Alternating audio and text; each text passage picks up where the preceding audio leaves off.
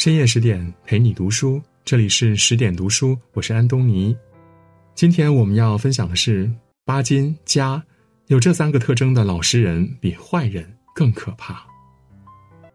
一九三一年，巴金的小说《家》刚在上海登报连载，巴金正准备把喜讯分享给家人，没想到第二天他就收到了大哥自杀的电报。得知消息，巴金悲痛欲绝。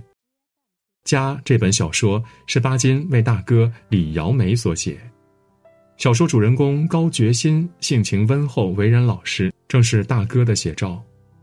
可大哥未及翻看这本书，就魂归九天。和死讯同样惊心的，还有大哥字字泣血的绝笔。我死后，不用什么埋葬，随便分尸也可以，或者让野兽吃也可以，因为我的应得之罪，连累家人受此痛苦。望从重对我的尸体加以处罚。巴金的大哥究竟是经历了什么样的绝望，才选择了自枪？或许从高觉新的身上，我们可以找到答案。高觉新是高家的长孙，相貌清秀，学习勤奋，成绩总是在学堂名列第一。他对未来有着远大理想。毕业后去上海或北京上大学，然后出国深造，回来迎娶青梅竹马的美表妹。可有一天，他的幻梦被打破了。拿到毕业文凭的那天晚上，父亲把决心叫到房里，对他说：“你已经到了成家的年纪，要学着料理家事了。我帮你定了一门亲事，今年就结婚，也算了却了我的一桩心愿。”决心听罢，心里一百个不情愿。他不明白，此前长辈们都很满意自己和梅表妹的姻缘，如今怎么突然变卦了？然而他不敢提出质疑，也不敢忤逆父亲。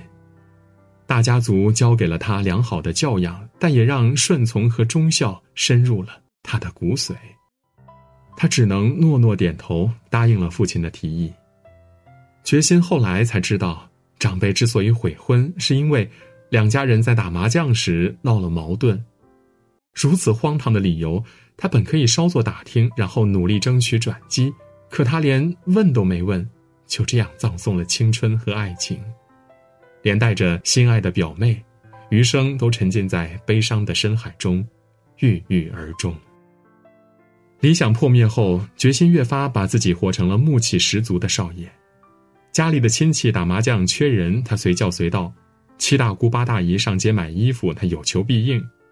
决心唯唯诺诺迎合家里的每个人，可越是这样，大家越轻视他。巷战时，叔父叔母各顾各的，留下决心看家，决心只能提心吊胆的待在屋里，听着外头刀刺枪响声连成一片，性命堪虞。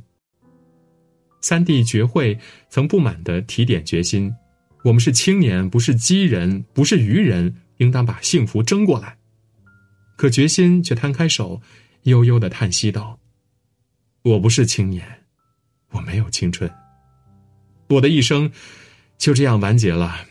我不反抗，因为我不愿意反抗，我自己愿意做一个牺牲者。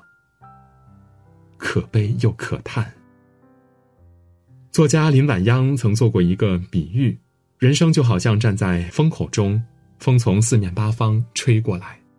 选择顺风而上或者逆风而下，都能拥有完全不一样的结局。决心无疑是那个顺风而下的人，他把自己的姿态放得很低很低，以为向命运妥协就能避免争端和麻烦。可事实却是，越顺从越无所适从。成年人的生活固然不易，做出适当的让步无可厚非，怕就怕一味的忍让，弄丢了自己的底线。想要不被人看清，唯有长出棱角，捍卫住自己的边界，否则只能在委曲求全中滑向更黑暗的深渊。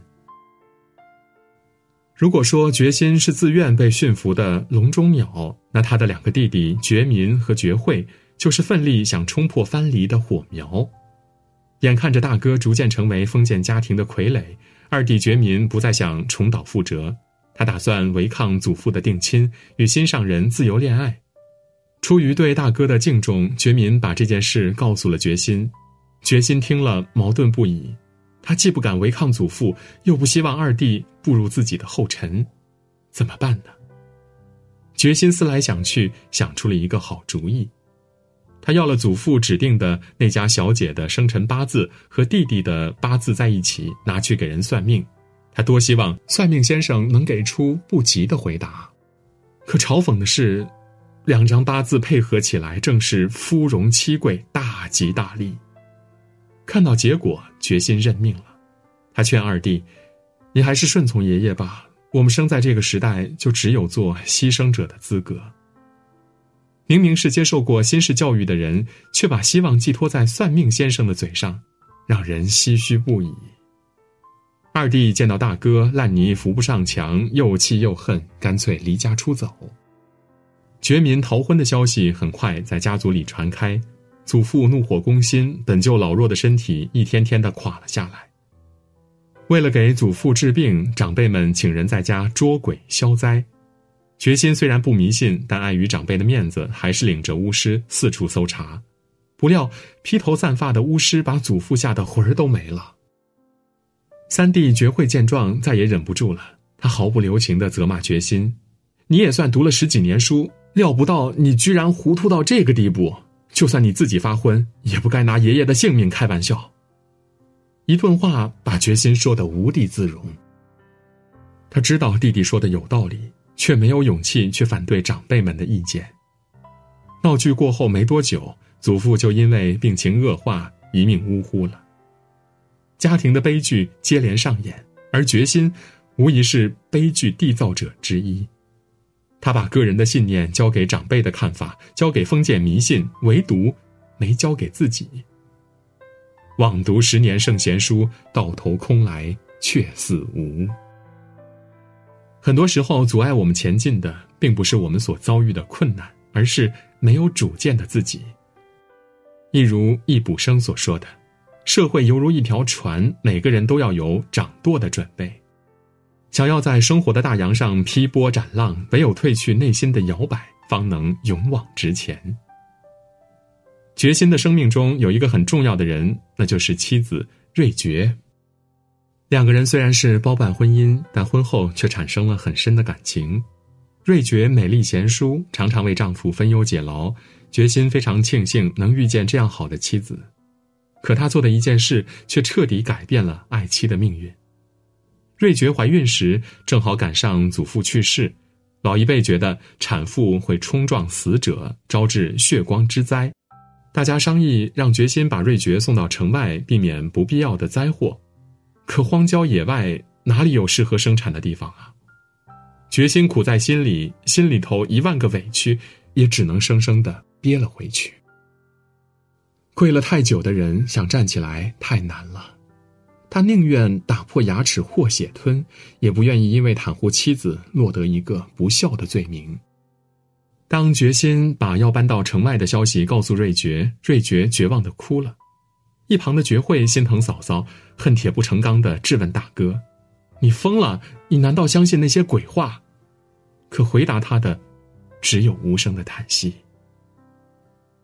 在城外，决心给瑞珏找了一间房子，潮湿的小院，简陋的纸窗，底下没有地板，全是泥巴。城门每到傍晚就会关闭，能够探望瑞珏的时间实在有限。生产前的数个长夜，瑞珏只能独自一人在黑暗中咀嚼孤独。看着妻子因为水土不服日益消瘦，决心的心像被千万根针扎着般刺痛。他恨自己的无能，恨长辈的无情，却始终没有鼓起勇气把妻子转移到城里条件稍好的地方住。就这样挨到了瑞觉生产那天，决心前去探望。可他刚走到房门外，就被仆人拦住了。迷信认为男人看孕妇生产是不吉利的，决心只能讪讪的缩回脚，不再往前。房门砰的一声关上，门里门外隔成两个世界。决心听见瑞珏在房里大声喊痛，声音撕心裂肺，让人揪心。他后悔了，他死命的捶打木门，希望能够进去看妻子一眼。可木门没开，瑞珏的呻吟也逐渐的微弱了下去。等决心进来时，已经迟了。床上躺着的只有瑞珏冷透了的尸体。决心痛苦的跪倒下来，任泪水汹涌溢出眼眶。身为丈夫，他没有给妻子应有的保护，就连陪伴妻子的机会他都没把握住。曾在网上看到一句话：一个男人是否成熟，不是看他的年龄有多大，而是看他能担起多大的责任。即使做不了伟大的男人，也要作为一个负责任的男人。见过太多决心这样的人，一遇到问题就想着逃避，像一只把头埋进沙子里的鸵鸟，把困难甩给家人。和这样的人在一起，特别没有安全感，因为你不知道什么时候要为他的选择买单。一个成熟的男人必然是有所担当的，遇到困难时，他们尽力保全家人的利益；考验当前时，他们不会做战场上的逃兵。有魄力、能扛事，才是一个人最靠谱的能力。巴金曾说：“家是我自己喜欢的作品，我如实的描写了我的祖父和我的大哥。写这本小说，仿佛挖开了我们家的坟墓，让我受到了爱与憎烈火的煎熬。”小说里，巴金把对大哥的感情都倾注在主人公决心的身上。讽刺的是，决心谐音决心。可他什么时候有决心过呢？他总是无条件的顺从家族的期望，宁可命运被别人紧紧攥住，也不曾反抗，终是害惨了亲人，也断送了自己的前程。茨威格说过一句发人深省的话：“将偶然和命运视为同一，只是年轻时的想法，久了以后，自然会发现生命的轨迹是由自己造成的。”诚然。每个人的身上多多少少都带有时代和家庭的局限，但真正成熟的人不会像决心那样凡事逆来顺受，把主动权让渡给他人。他们做事有原则，为人有底线，不随便推卸责任，也不轻易的逃避问题。也往往是这样的人能够冲破命运的藩篱，成为自己人生的主宰。往后余生，愿我们都能勇敢一点，担当一点。闯过激流险滩，在人生的大海上奋楫前行，踏浪而歌。点亮再看，与君共勉。今天的文章就到这里。如果您喜欢我们的文章，可以在文末点亮再看。感谢各位。更多美文，请继续关注十点读书，也欢迎把我们推荐给您的朋友和家人，一起在阅读里成为更好的自己。我是安东尼，我们明天再见。